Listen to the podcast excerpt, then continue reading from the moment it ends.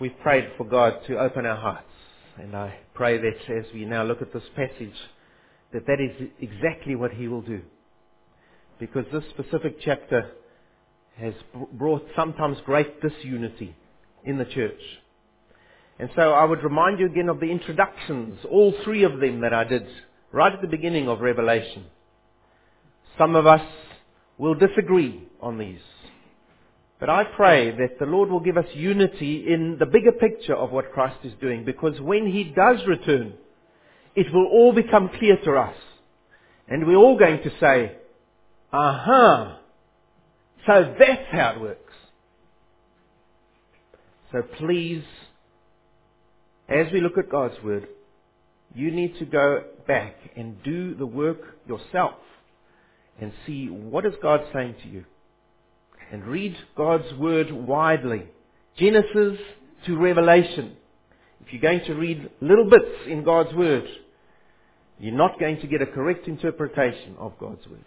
We need to have a wide perspective on it. And so, let's come to His Word now. Chapter 7. And we're going to read the whole chapter, and I'm going to preach on the whole chapter this Sunday as well. There's a purpose for that, and I'll show that. Revelation chapter 7. It's the Apostle John speaking. After this I saw four angels standing at the four corners of the earth, holding back the four winds of the earth, that no wind might blow on earth or sea or against any tree. Then I saw another angel ascending from the rising of the sun, with the seal of the living God. And he called with a loud voice to the four angels who had been given power to harm earth and sea, saying, Do not harm the earth, or the sea, or the trees, until we have sealed the servants of our God on their foreheads. And I heard the number of the sealed, 144,000, sealed from every tribe of the sons of Israel. 12,000 from the tribe of Judah were sealed.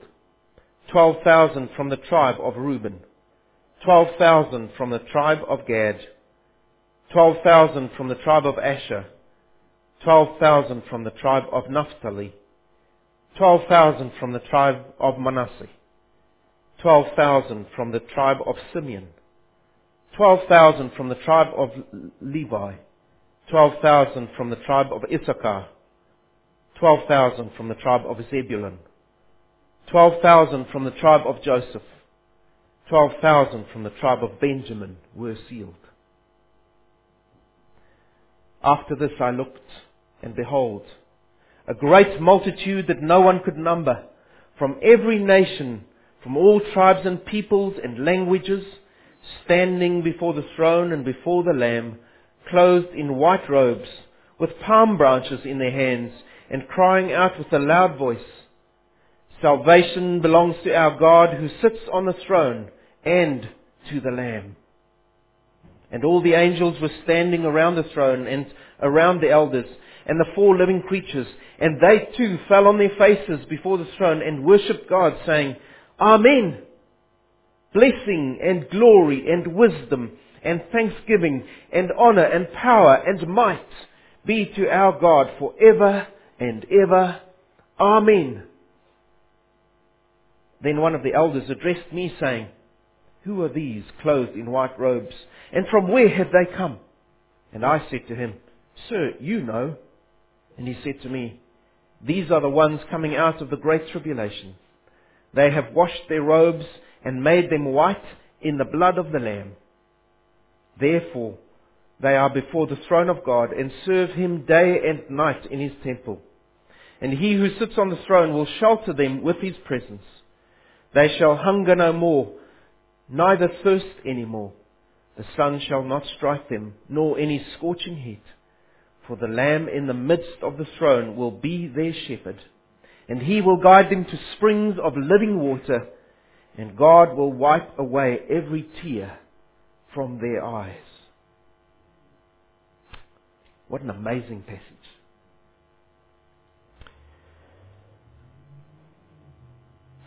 This morning I want to teach you about sevens. And no, if you're getting all excited now, it's not the rugby sevens. It's about the number seven and how sevens are used. And we've looked at this before in that introduction that I gave to you, the number seven. And you'll notice as we continue in our studies now from chapter 6, we finished through to chapter 16, they form a unit and yet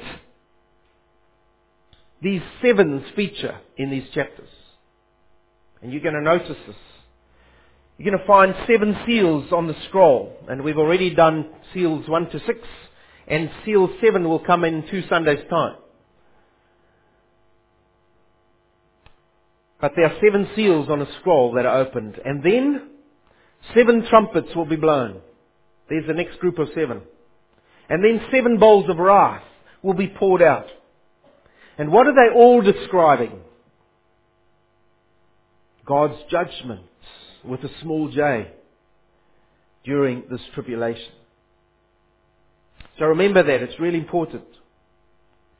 Now, some say that these happen sequentially. In other words, in sequence of order. And in the future. And so we're waiting for these to happen. And so they look to specific world events. They look to specific nations who are involved in these events. And they say this is what God is doing through these descriptions of trumpets and bowls. In the future. However, many believe, and I include myself among these, that these are parallel descriptions. Different cameras on the same events, but slightly different flavor on each one as we look at it of life under God's judgment for sin in the millennium, that is, in the church age, since Jesus ascended. In other words, now. We're living in that age from when Jesus ascended into heaven. And we're living under God's judgment for sin. And it's not the final judgment, it's his judgment for sin, his ongoing judgment for sin, which will increase in intensity until Jesus Christ reappears. And each description of judgment emphasizes a different aspect of this judgment. That it all ends every time with God's people who are victorious. And you need to see that theme coming up. So we'll have the seven scrolls opened. And it will end with God's people victorious. And then we'll have the seven trumpets that are blown.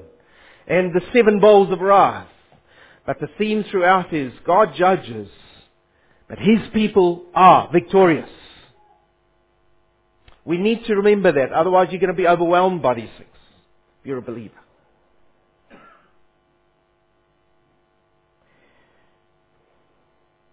And then all these descriptions end with a final overthrow of Satan in chapter 17 and 18. I'm giving you a bit of a bigger picture now. Satan is finally overthrown and the description of that is in chapter 17 and 18. And then those glorious chapters, chapters 19 and 20, where heavenly victory for Christians and for believers in Christ are described. Alright, so you got the big picture?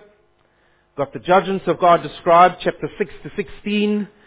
Satan and the final battle, and he's overthrown chapter 17 and 18, and then chapters 19 and 20. Heavenly victory for believers. That's the big picture. And so these are parallel descriptions of all those things happening. And that is why when John says, after this I saw, or when he says, then I looked, he's describing another one of these scenes that he's seeing. It's as if he's standing in the middle of this whole revelation to him. And he sees a picture and then he describes it. And then I looked and now he describes this. And then I saw and he describes this. And so he goes describing what he's seeing. But it's all happening until Jesus Christ reappears.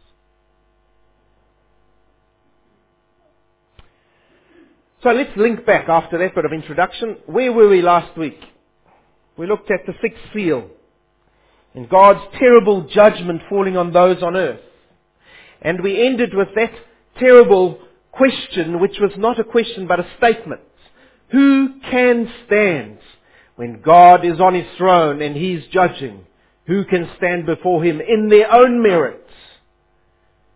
And the answer was what? No one. No one can stand. If you're there in your own merit, you will not stand before God. He will judge you. There will be no excuse. Scripture teaches us. But then naturally the question comes to you and I say, well, what's happening to God's people during this time? Will they too be destroyed with the unrighteous when the earth throws the mountains down onto the people? And what will happen to me in this last time? What will happen to believers? Well, let's look at what John saw. He says, after this I saw. And we're going to be featuring today seeing, hearing, and then seeing. So please remember that. It's really important if we're going to interpret these passages properly. He sees the angels. He hears the number of 144,000. And then he sees a great crowd. Let's see what happens here. John says, I saw. What did he see? I saw four angels. And they were standing at the four corners of the earth. Now, critics of the Bible will say, ah, you see, you believers, you're out of touch. The Bible's teaching a flat earth. Four corners of the earth. Come on. How can I believe anything else that's written here? It's called metaphor. It's called symbolism. You see, speaking about the whole earth in our language today, all four points of the compass. They didn't have a compass in those days. All four points of the compass, and there are the angels standing on the whole earth, ready to bring God's judgment over the whole earth by these great winds.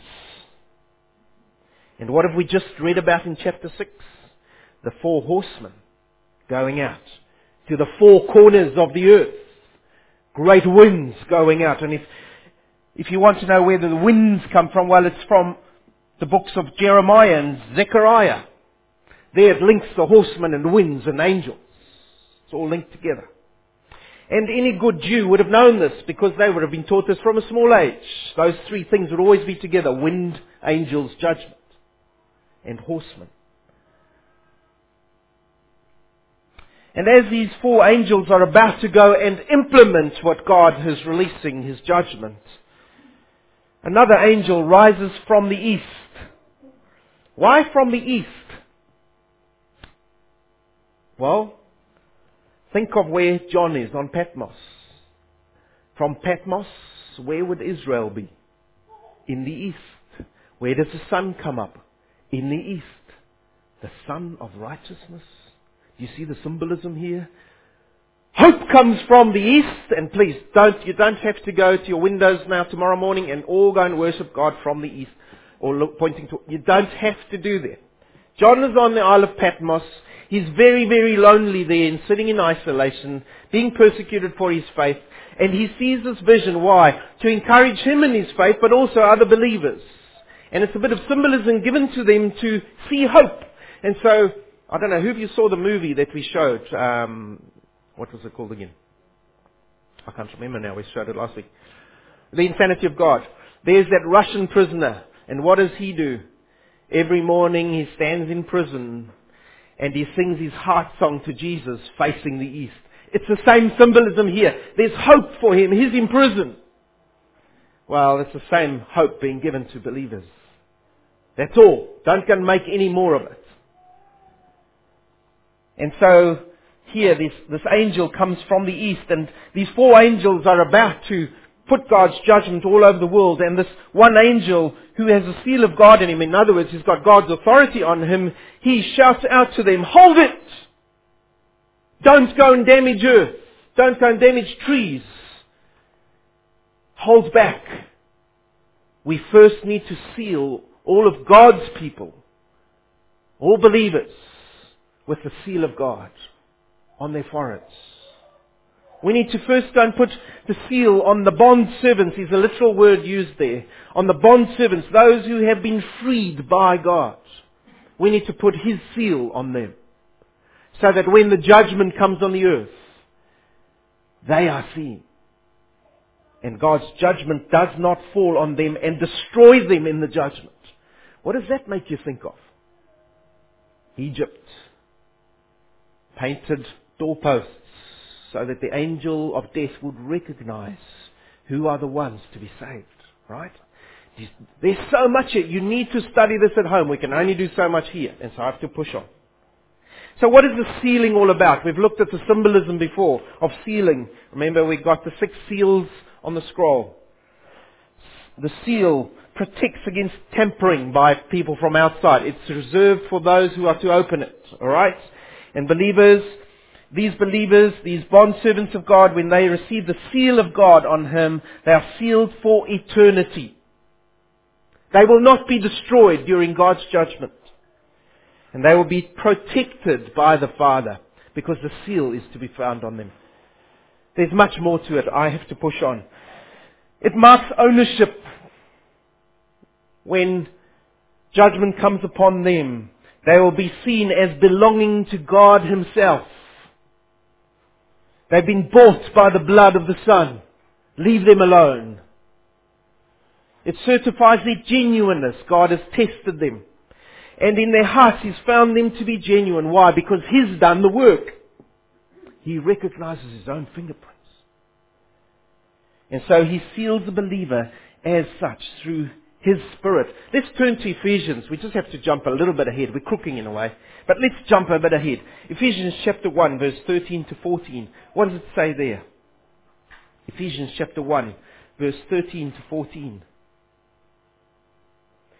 In him you also, when you heard the word of truth, that in other words, when you became a believer in Jesus Christ, when you heard the word of truth, the gospel of your salvation, and you believed in him, then you were sealed with the promised Holy Spirit. That's when it happened. You received the seal on your forehead, metaphorically. If you go look in the mirror, all you'll see is wrinkles. I, looked this morning. Why I'm a bit disheartened.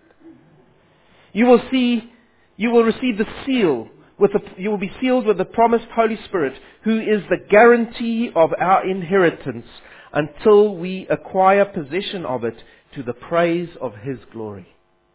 And so, God's bond servants are sealed by that powerful angel, and then God's judgment goes out into all the world. And they're sealed on their foreheads. Why their foreheads? They receive the name of the Father and the Son and the Lamb on their foreheads. How do I know that? If you look a bit ahead in Revelation chapter 14 verse 1, you'll see again this great crowd which we're going to look at now, the 144,000. They have the seal of God on their foreheads. The name of the Father and the Lamb, or the Son, on their foreheads. Chapter 22 verse 4 describes the same thing. You can look those. I've put the references there for you. So if you're taking notes, and I hope you are, you can look up these references. And the sealing comes way back in from Ezekiel chapter 9, where the seal was put on the foreheads to show two groups of people, to differentiate between them. Those who were God worshippers and those who were not. And you need to go and read the whole of uh, Ezekiel chapter 9. Go and look at it. Those who were God worshippers had a seal put on them. And those who didn't have the seal were not God worshippers. It identified the idolaters and the non-idolaters. That's what it comes to. Those who had other idols in their lives. And those who worship God receive the seal. He is their only God. And so the seal of God was there during the tribulation. And it is also the direct opposite of the mark of the beast. Now I'm, I'm, I'm trying to work widely over here. I'm trying to condense a lot of stuff. Satan, you see, wanted to put a mark on his own to identify them as a false Messiah. He was putting his mark on them too. He was copying what God was done, but it was a false copy. Do you understand what, it, what I'm talking about here? He also put his mark on. Let's go and read it. Scripture says it much more plainly than me. Revelation chapter 13. Turn with me if you would. Revelation 13 verse 16 to 18. This is what I'm talking about.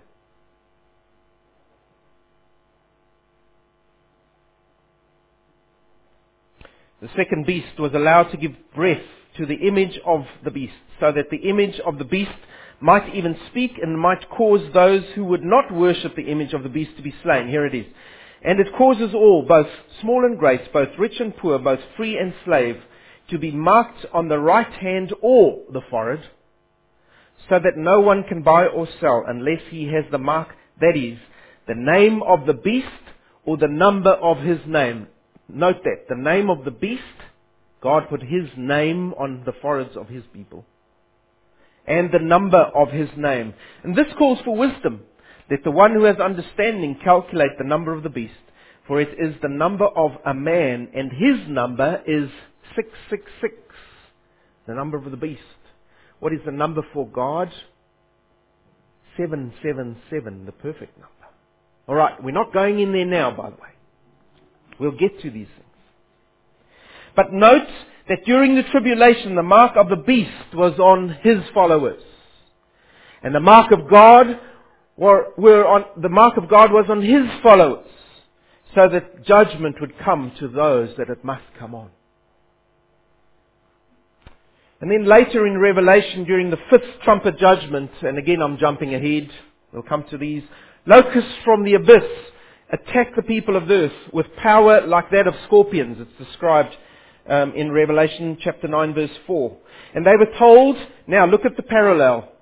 They were told not to harm the grass of the earth or any plant or tree, but only those people who did not have the seal of God on their foreheads. Do you see? And the individuals who are marked by God, therefore, are preserved. And you and I, if we have the mark of the Holy Spirit in our lives, if we have God's name written on our foreheads, if the name of the Lamb is on your forehead because you have been saved, you are preserved for eternity. You need to hear that.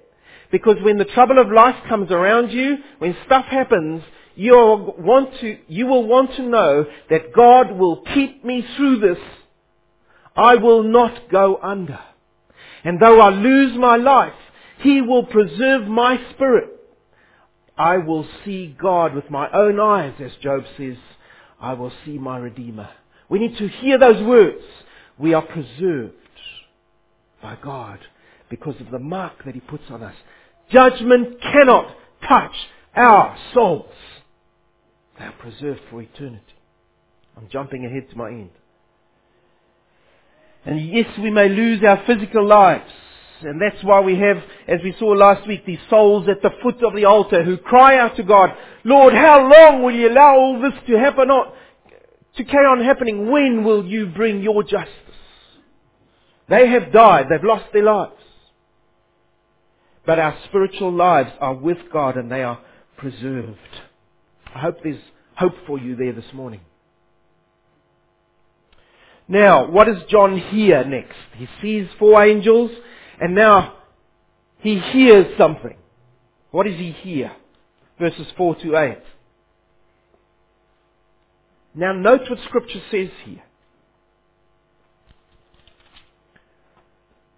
And I heard the number of those sealed. 144,000.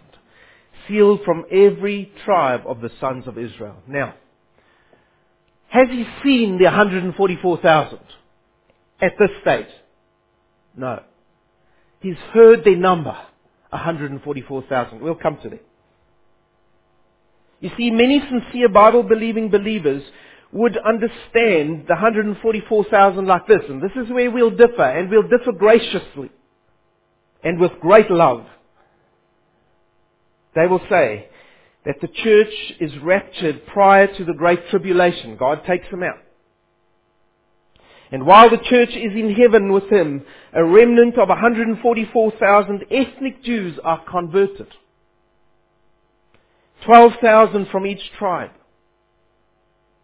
And these Jewish male evangelists, these Jewish converts, in turn evangelize the Gentiles who are still on the earth.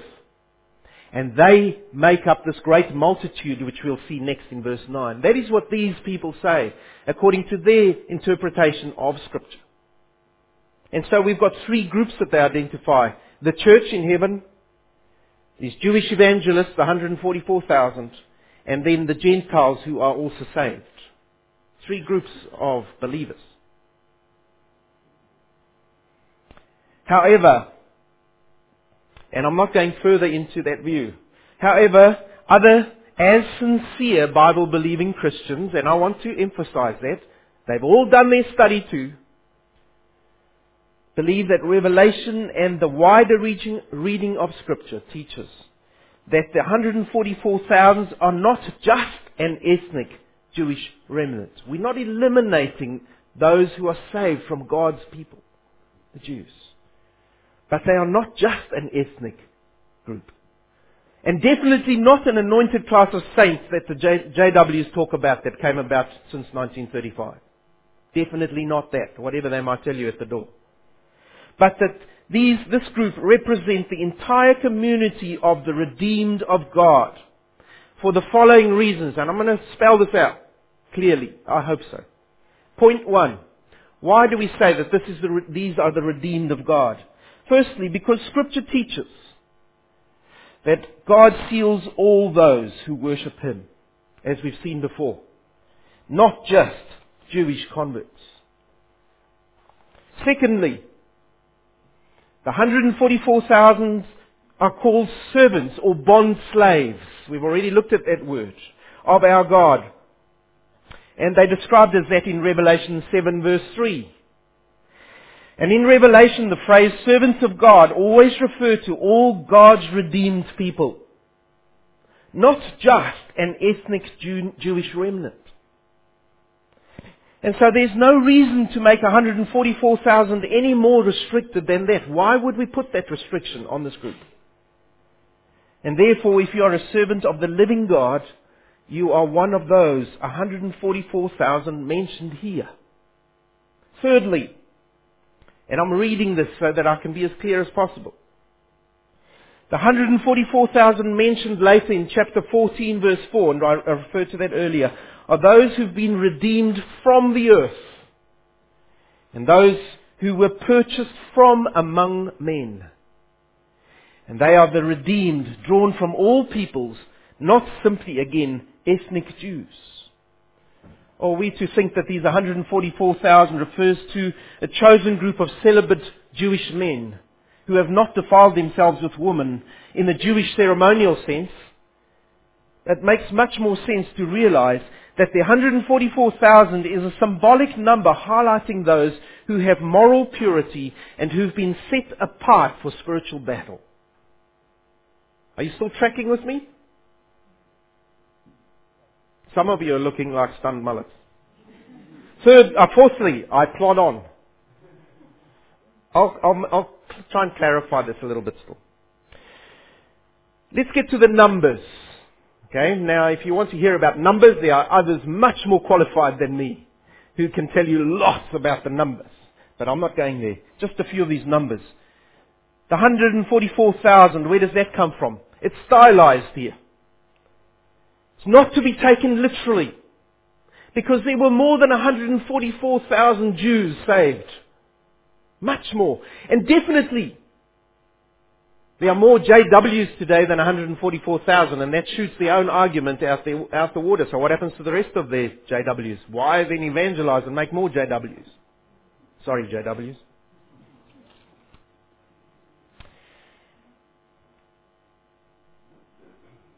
You see, this 144,000 is broken down into 12 times 12 times a 1,000. What does the 12 stand for? 12 being the number of completion and perfection. We've seen that before. For God's people. Representing the 12 tribes of Israel, ethnic Israel, with the foreigners who were among them. Think of Rahab, Think of some of the others who were outside of Israel who were saved and who came in under Israel in the Old Testament. And then in the New Testament, the 12 apostles of the Lamb and all those who were saved, New Testament believers, representing God's people, 12 times 12, and then times a thousand. We've said that before. What does a, a thousand represent? A multitude, many, more than you can think big number. So here we have 12 times 12 times 1,000, 144,000. And so this is a way of saying all of God's people under the Old and the New Covenant. Now please listen to me. This is not replacement theology as this has been accused of saying. We are not replacing anyone. We do not deny that God has saved His own among, from among the Jewish people and that He will hold them in the palm of His hand. And one day, just before He's come, there's going to be a mighty work of revival among the Jewish people. And we pray for them. And as Gentiles, we must pray for them and we must bring them the gospel. But, this is the fulfillment, not replacement. It's the fulfillment of God's promise to Abraham. Genesis 22 verse 17. What did He tell Abraham? He said this to him. I will certainly bless you.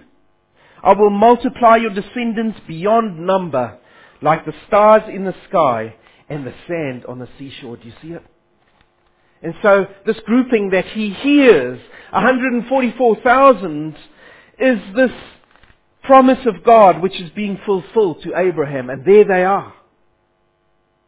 But I'm not over. A little bit more evidence and then I'll finish with this.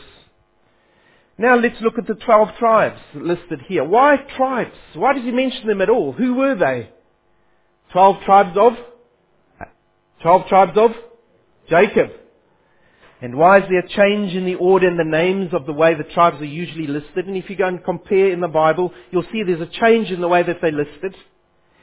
Judah is mentioned first. Why? We read about that earlier. Because who comes from Judah? The lion of the tribe of Judah. Who's that? Jesus Christ himself, the Messiah. And so he's mentioned first.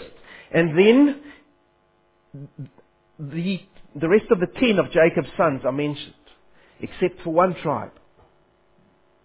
Dan is not mentioned. Manasseh, Joseph's son, Jacob's grandson, is listed in the place of Dan. Why? What happened with Dan? They were idolaters. And idolatry was found amongst them. If you go and look at the description of Jacob's son, even Jacob's description, which was a prophetic description of what his son Dan would get up to, he speaks there of the serpent. Go and look at those passages. We don't have time today. All I can say is that Dan is left, left, left off this list of tribes, and in his place is put Manasseh, Joseph's son. What's it pointing to? Why is Dan left out? It's again pointing to the purity of the redeemed people of God who John hears. And so in conclusion, when you look at the number, the list and the order of the tribes recorded in a specific way, they depict the totality of God's pure and perfectly redeemed servants from all time, from all the earth. And here's the point. Not one of them is left out. All 144,000 of them will be there in heaven one day. That's what he hears. And now, imagine John standing there in, the, in this vision of his in the Revelation, and now he turns from hearing the 10,000, uh, the 144,000, and what does he see? Does he see 144,000? He sees a far greater multitude. It's shockingly greater than what he thought. He sees this great, vast number. You see, scripture again mentions the number there. It says a crowd, what does it say? That no one could number. That's a number. But it's so much greater than what we thought, than what John thought. And it's this promise of God that's that's come to reality. And the Jewish nation and those among them who were saved thought well, there's a few of us and God will save many Gentiles, but when they get to heaven, they're going to see the fulfillment of the Messiah. This great crowd, which no one can number, is standing there in heaven with God. Those saved and sealed by God. We're not going to have two crowds separated in heaven. Will all the 144,000 stand here, please? And all the rest, you stand here? No. That's not how it's going to be. It's going to be one vast multitude standing in unity before God. He's only got one people. They are unified before Him. Jew and Gentile before Him.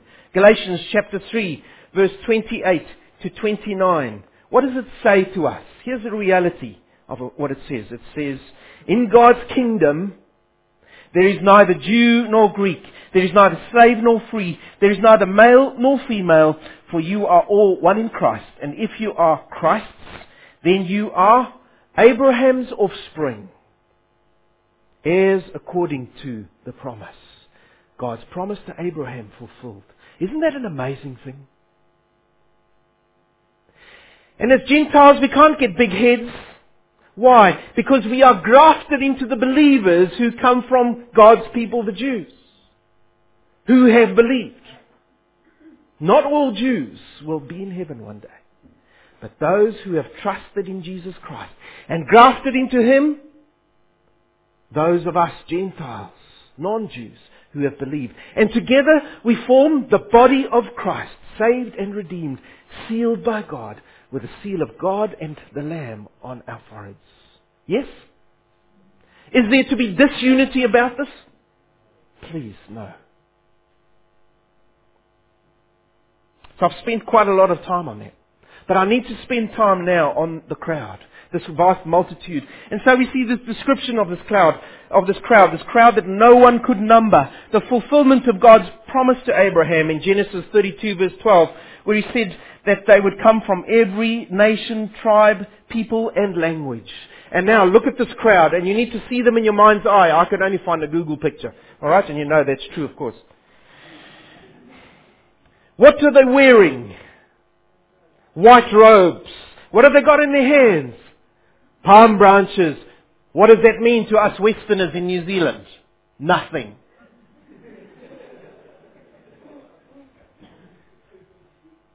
Sad, isn't it? We need to know more. So palm branches, what does that mean? Come on. It means salvation. It comes from the Feast of Tabernacles, amongst other things. And it speaks about God's protection over Israel in their wanderings, and now also to those who have come through the great tribulation. Imagine John now sitting on Patmos, and he sees this great vision, and this great crowd, dressed in white and seeing them waving palm branches.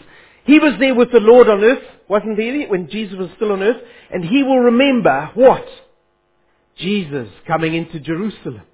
And what were the crowds doing? Waving palm branches. Salvation has come. They thought it was an, an earthly Messiah. But it was the heavenly one that had arrived.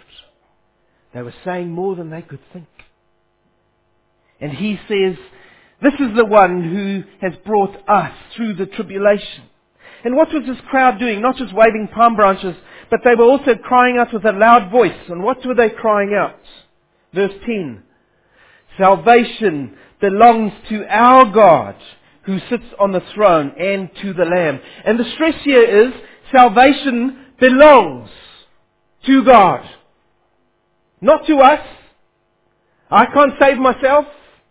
They knew they couldn't save themselves. Every single, every single one of those believers knew, know that they couldn't have saved themselves. It was all up to God and the Lamb. Salvation belongs to God, who sits on the throne, and to the Lamb. Why? The Lamb made it possible. Yes? Salvation is not through our own strength and goodness and wisdom. And so they join in the throng in heaven, praising God in that throne room of heaven with the four living creatures, says our text, and the 24 elders. And that's not all. It's going to get louder. Uh, this is exciting stuff. Verse 11 to 12. What happens now? If I had an orchestra, I'd be keeping them silent. And alright, hold back, hold back. Your turn's coming. Go! And cymbals would go and crash. And millions and millions and millions of angels now stand around the throne. And they've already been standing there watching this whole spectacle. And now they too join in with their millions and millions and millions of voices. And believe me, I've never heard an angel singing, but I bet they can sing. They've had lots more practice than us. And they join in this multitude without number, and the 24 elders and the four living creatures, and they echo the words, Amen! What you've just said, So be it. It is blessing and glory and wisdom and thanksgiving and honor and power and might. And I'm sure they could have just carried on and naming all these attributes which belong to God.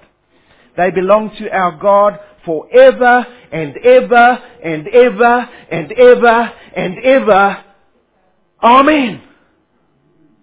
Why are you not standing?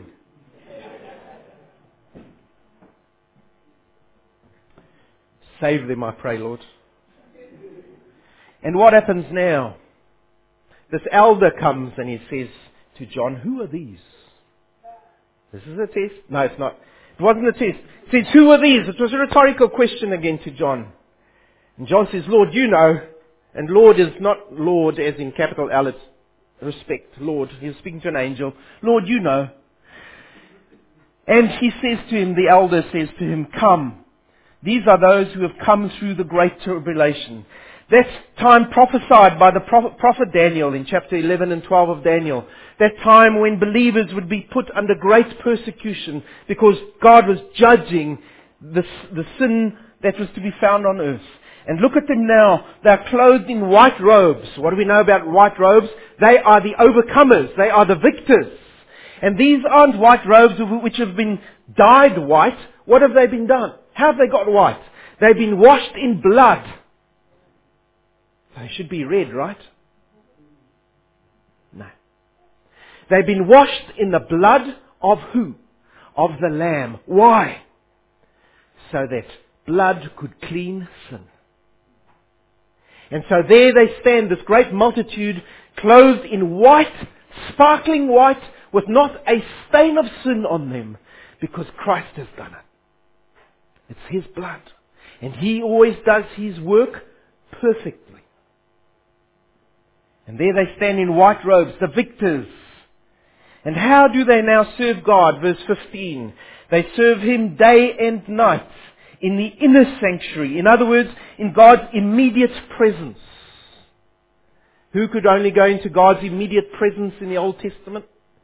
The high priest, once a year. What did Jesus Christ get right on the cross? We now gain entry to God, to His inner presence, His immediate presence, day and night.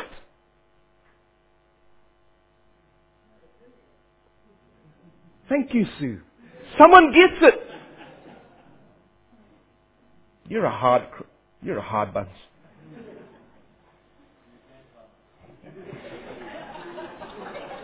Thank you. They're in God's immediate presence and they praise and worship Him and serve Him day and night. I don't know what that's going to be like, but we are going to be joyful in serving the Lord day and night. That's all we know. How does God care for them, verse 15 to 17? It says God literally spreads His tent, and the word here is His tabernacle. God literally spreads His tabernacle, His Shekinah glory, His closeness, His immediate presence over them. You see, in the Jewish world, when you walked into someone's tent, you were protected by them, even if you were their enemy. They gave you food, they gave you shelter, they give you protection from the sun in the day and from the cold at night, because it gets cold in desert places. You came under their protection. They gave you food to eat. They gave you drink to drink. They looked after you. You came under their protection. Well, God spreads His tent, His tabernacle over us. His very presence He spreads over us. And there will be no more hunger. There will be no more thirst. There will be no more heat from the sun or suffering that will come on us. Do you see what He does? And that's not all, there's more, because the Son also is there. And who is the Son? He's also in the presence of God. He is God, and what does the Son do? What does the Son do? What does your text say? He will lead His people. And where will He lead them? He will lead them to springs of living water, waters of life. There's so much more there. We'll come to those. We're going to find the waters of life one day in heaven as well. And together, God, that's the Son and the Father, shall wipe away every tear. And the Greek word here is literally every drop. Thank you. There will be no more tears. Not even one. Because God's very presence will be with us. And the Son's living water will be in us. That's what we look forward to one day. And so when we think of our lives today, what can come against us?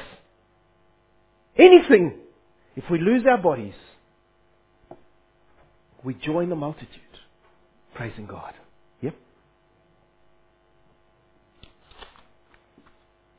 I want to ask you, uh, put five statements to you and then we're through.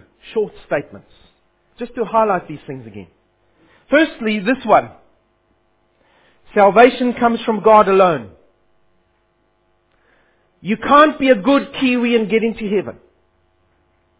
Nothing that we can bring to God will save us. We have to come through the Lamb's blood into Christ's presence. And that means you've got to give your life to Jesus Christ. There is no other way. Bank balance, good lifestyle, doing good for others, giving things to the poor, going on pilgrimages, nothing will save you in that day. You must come through the Lamb to receive salvation from God. How do I know that? Am I making it up? Scripture says, you'll often hear me saying that, my evidence is in God's Word. John chapter 14 verse 6. This is what Jesus, the Lamb, the Lion of Judah says, I am the way, the truth, and the life. And it doesn't end there. It carries on. It says, no one comes to the Father except through me. Believe God. If you're not a believer yet, here's the second question I want to ask you this morning. Whose seal is on your forehead? Is it God's or Satan's? If you've given your heart to Jesus Christ, we've heard this morning, then He puts His name and the Son's name and the name of the city on your forehead. You will become a pillar in God's house, as we saw earlier. And His name will be written on you as well. And you bear the seal of the Son of God. But if you are not a Son of God, then you bear someone else's seal. You bear the seal of the anti-God, Satan himself. You see, there's no option here. You must wear a seal on your head. If you do not belong to Jesus, you wear Satan's seal. And when God's judgment comes down, you will not be saved from his judgment. It will pour out on you in its full immensity and power forever and ever and ever and ever.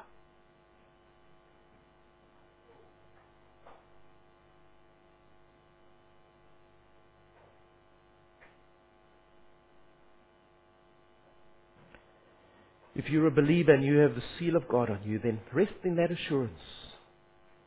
Nothing can separate you from the love of Jesus Christ. Nothing. Third promise is God himself will dry every tear because he will cover you with his Shekinah glory, his immediate presence. So take comfort from that. And you might be going through cancer. You might be going through all kinds in your life. But take comfort in this. When you come to that great multitude, and it might be through the portals of death, we don't fear death anymore. It has lost its sting, hasn't it? You will be in His presence and He will dry every tear. There will not be a speck or a molecule of cancer in heaven. Not one. There will not be brain tumors in heaven. There will not be misformed people in heaven. There will be no struggles in heaven. No one will die in heaven.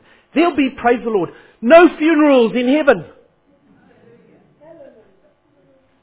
He will dry it. Who said sounds good? He will dry every tear from us because of His immediate presence. And fourthly, I see it's getting out of hand now, I'm going to finish. Allow the lamb and the shepherd, allow the lamb to shepherd you daily. Submit to him. This is the practical implications of this teaching. The Lamb of God, the Lion of Judah, has given us His Spirit, His deposit, His seal. Allow Him to lead you daily. Is there any part of you which is not a bond slave to Christ? It can't be. Why? Because what was a bond slave?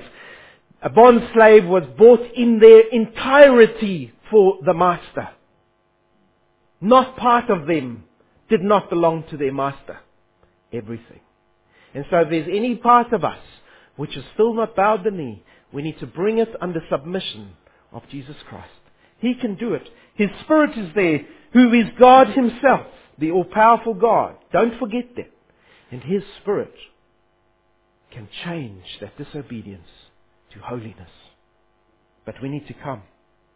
Because, as it says in 1 Kings 8.23, those who walk before Him walk before Him with all their heart. And then fifthly and lastly, as you allow God to live in your midst, that's in our midst too as a church, His glory is shown to the nations. And thereby we fulfill His mission. I will be glorified on the earth, says the great God Almighty. The earth will see and know that I am God. And we are part of that making known to the earth.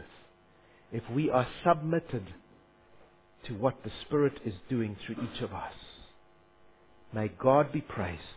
May He use us in this week for His glory. Amen. God,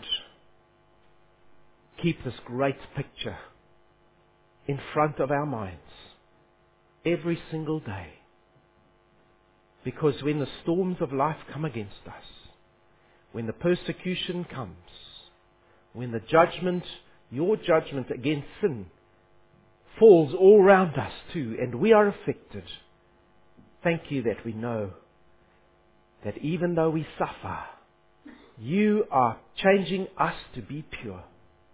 But also, you are preserving us and you will not let one of us stay behind. We will all be there with you, surrounding your throne, and we will all be surrounding your throne with our voices, together with the angels and all those heavenly beings shouting, Holy, holy, holy is the Lord God Almighty. The earth and the heavens are full of your glory. Be praised our God. Amen.